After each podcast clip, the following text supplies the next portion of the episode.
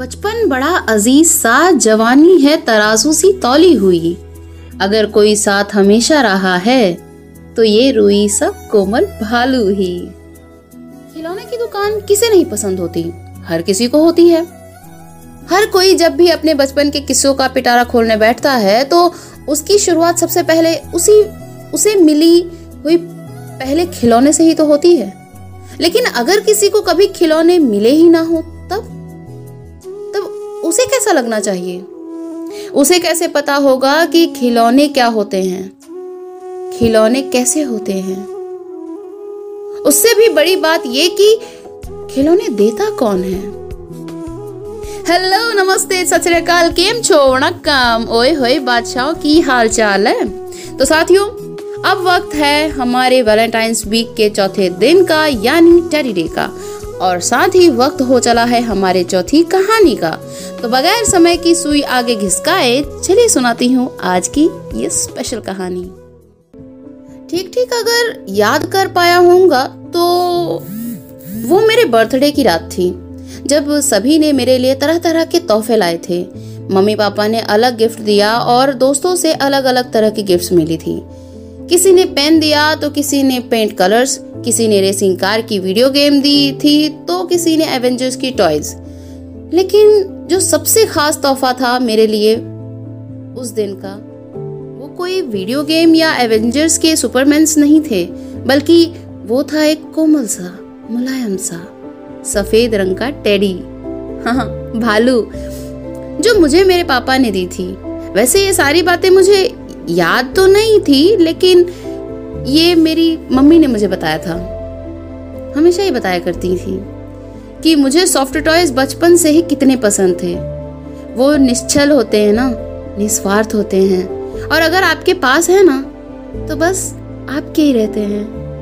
अरे, मैंने अपना नाम तो बताया ही नहीं, तो मेरा नाम संयम है, लेकिन मेरे दोस्तों ने आज तक इस नाम से मुझे कभी नहीं पुकारा, सिवाय एक शख्स के, रेहान। रेहान मेरा जिगरी दोस्त है।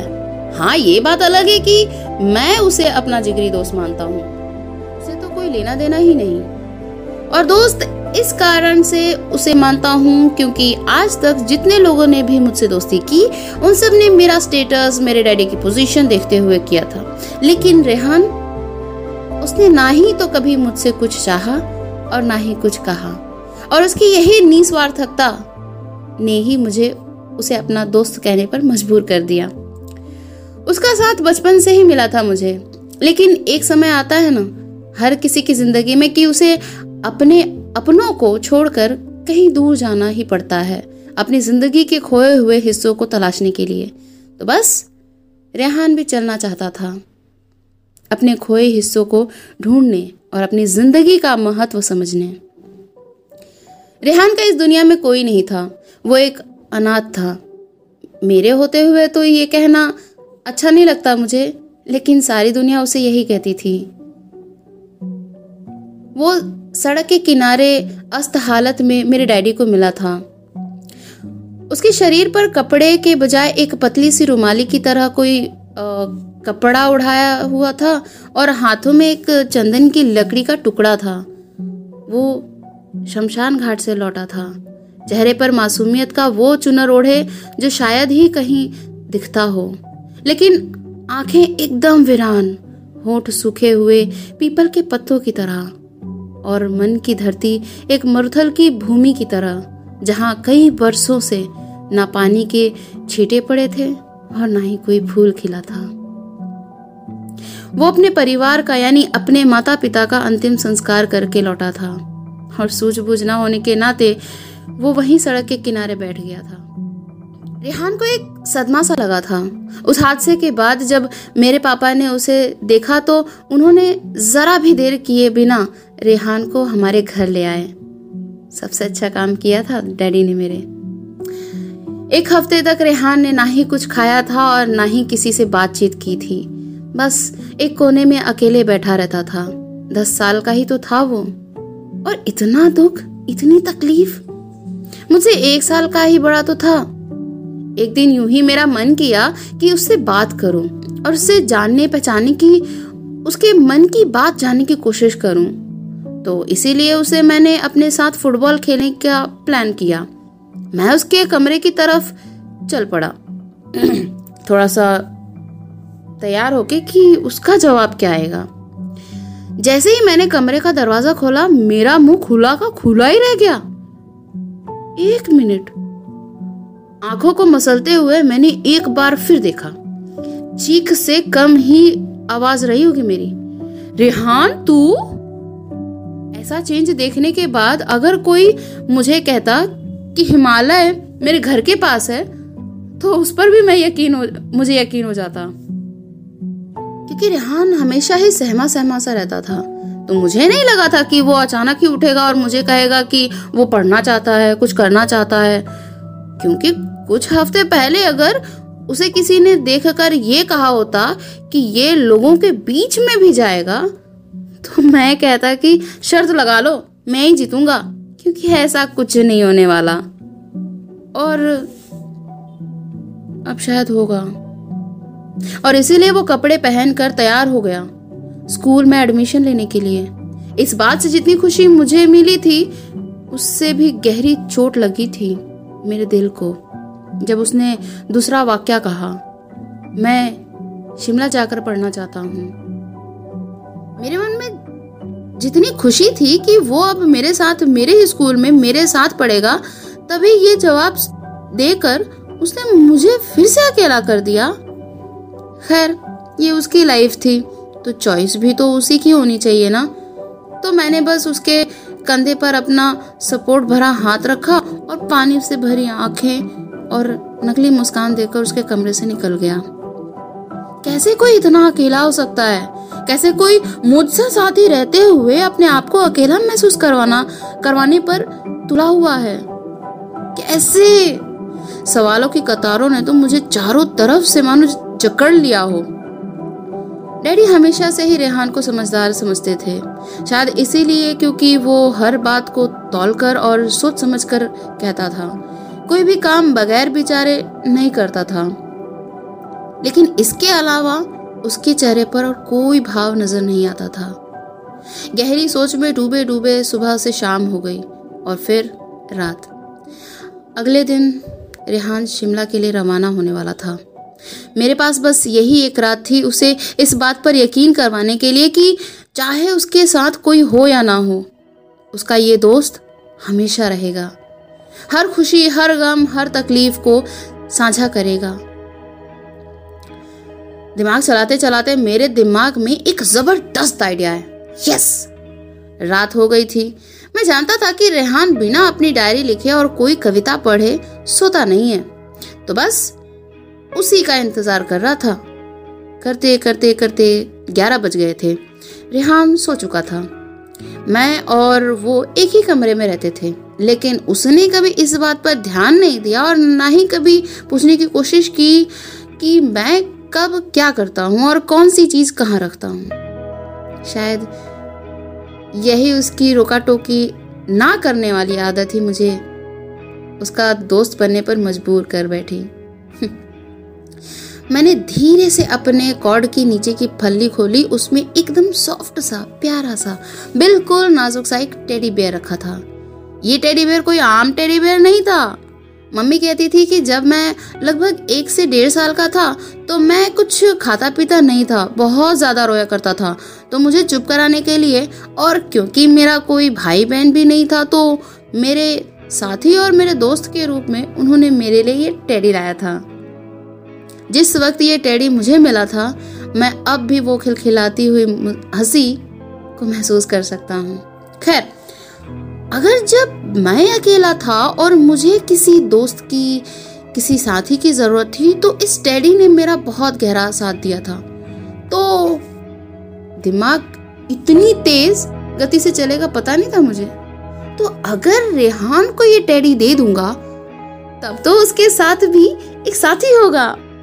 हाँ, मुझे थोड़ा तो दुख होगा, लेकिन अच्छी बात तो ये होगी ना कि रेहान अकेला नहीं रहेगा। मैंने फौरन उसके बैकपैक को खोला जिसे वो अपने पास ही रखने वाला था। उसमें मैंने एक टेडी रख दिया चुपके से। ये सोचते हुए ही इतनी खुशी हो रही है कि रेहान जब इसे देखेगा तो उसके चेहरे की मुस्कान तो क्या ही होगी। हाँ, बस उसे देखने के लिए वहाँ मैं नहीं होऊंगा उसके पास। बहरहाल मैंने उसका बैग साइड में रखा और धीमी कदमों से अपने बिस्तर की ओर सोने चला गया। सुबह उठते ही जो सरप्राइज मुझे मिला वो तो देखने वाला था। मेरा दोस्त रेहान वही टेडी लिए मेरे सामने और वो भी मेरे पास बैठा था। और चौंकाने वाली बात ये थी कि 440 वोल्ट का स्माइल लिए हुए। हाँ, उसने मेरी तरफ टेडी बढ़ाते हुए कहा, ये तूने कैसे दे दिया मुझे उल्लू? ये तेरा साथी था ना बचपन से लेकर अब तक। तो मैं तो उसकी मुस्कान देखकर बस मुस्कुराता ही रहा। उसने कहा, तुझसे बड़ा और कोई साथी नहीं चाहिए मुझे। मेरा टेडी तो तू है जो हर वक्त मुझे हंसाता रहता है। ना हंसू तो तमाम कोशिशें करता रहता है मुझे हंसाने की। तूने मुझे मुस्कुराने की वजह दी मेरे यार। और अब से तू ही मेरा टेडी होगा। देख ले और अच्छी तरह से सोच समझ ले। हर दुख, हर दर्द और हर तकलीफ को बांटना होगा तुझे मेरे साथ। अगर मंजूर है तो लगा ले गले मेरे टेडी। बस इतनी सी थी ये कहानी।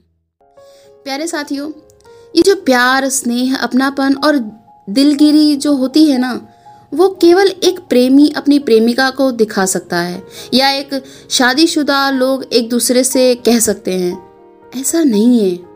प्यार और स्नेह दोस्तों में भी होता है, बल्कि उनमें तो कहीं ज्यादा होता है।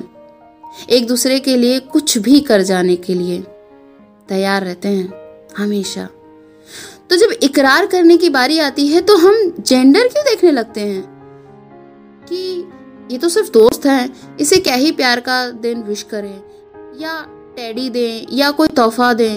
देखिए, एक बार प्रेमी अपनी प्रेमिका को छोड़ भी सकता है, पत्नी अपने पति से रूठकर दूर भी चली जा सकती है, लेकिन सच्चे दोस्त ऐसा फेविकोल का मजबूत जोड़ होते हैं कि लाखों कोशिश कर लो, वे आपका साथ और आपकी दोस्ती को तोड़कर कभी नहीं जाएंगे।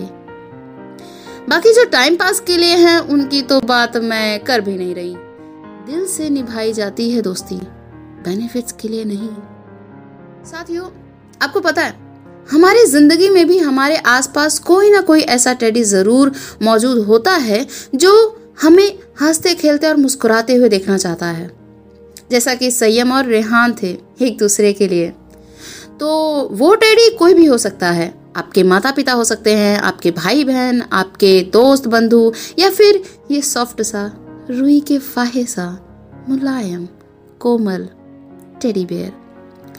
बस आपको अपने टेडी पर यकीन करने आना चाहिए और खुद पर भी ये विश्वास रखना चाहिए कि इस दुनिया में कोई अकेला नहीं होता। जो अकेला है उसे किसी ने अकेला नहीं किया है, वो खुद ही से अकेला हुआ पड़ा है। तो अगर आप सभी के आसपास ऐसे अकेले लोग बैठे हैं, गुमसुम से, उदास से, तो आप उनके टेडी बनकर उनके पास जाइए और एक लंबी सी मुस्कुराहट उनके अकेलेपन में बिखेर कर आइए। तो बस आज के दिन के लिए इतना ही। अब मैं आपसे मिलूंगी अपने अगले एपिसोड में एक नई कहानी के साथ, कुछ नए किरदारों के साथ। तब तक हंसते रहिए, अपने अकेलेपन में किसी न किसी टेडी को अपनी जगह बनाने दीजिए और हमेशा सुने ऐसा कि कर जाए कुछ अलग सा। तो साथियों, आप सुनिए आज के दिन के लिए ये अमेजिंग दोस्ती भरा गाना और मुझे दीजिए इजाजत। मैं कितना तन्हा था ऐ दोस्त एक तेरे बिना, तेरा दिल भी था खाली खाली एक मेरे बिना। तू जो मिला ऐसा लगा बिखरा हुआ सपना सजा। मोहब्बत की बहारों से ये दामन भर दिया तूने, ये दामन भर दिया तूने। ये दामन भर दिया तूने, मेरी वीरान राहों में उजाला कर दिया तूने, उजाला कर दिया तूने। आ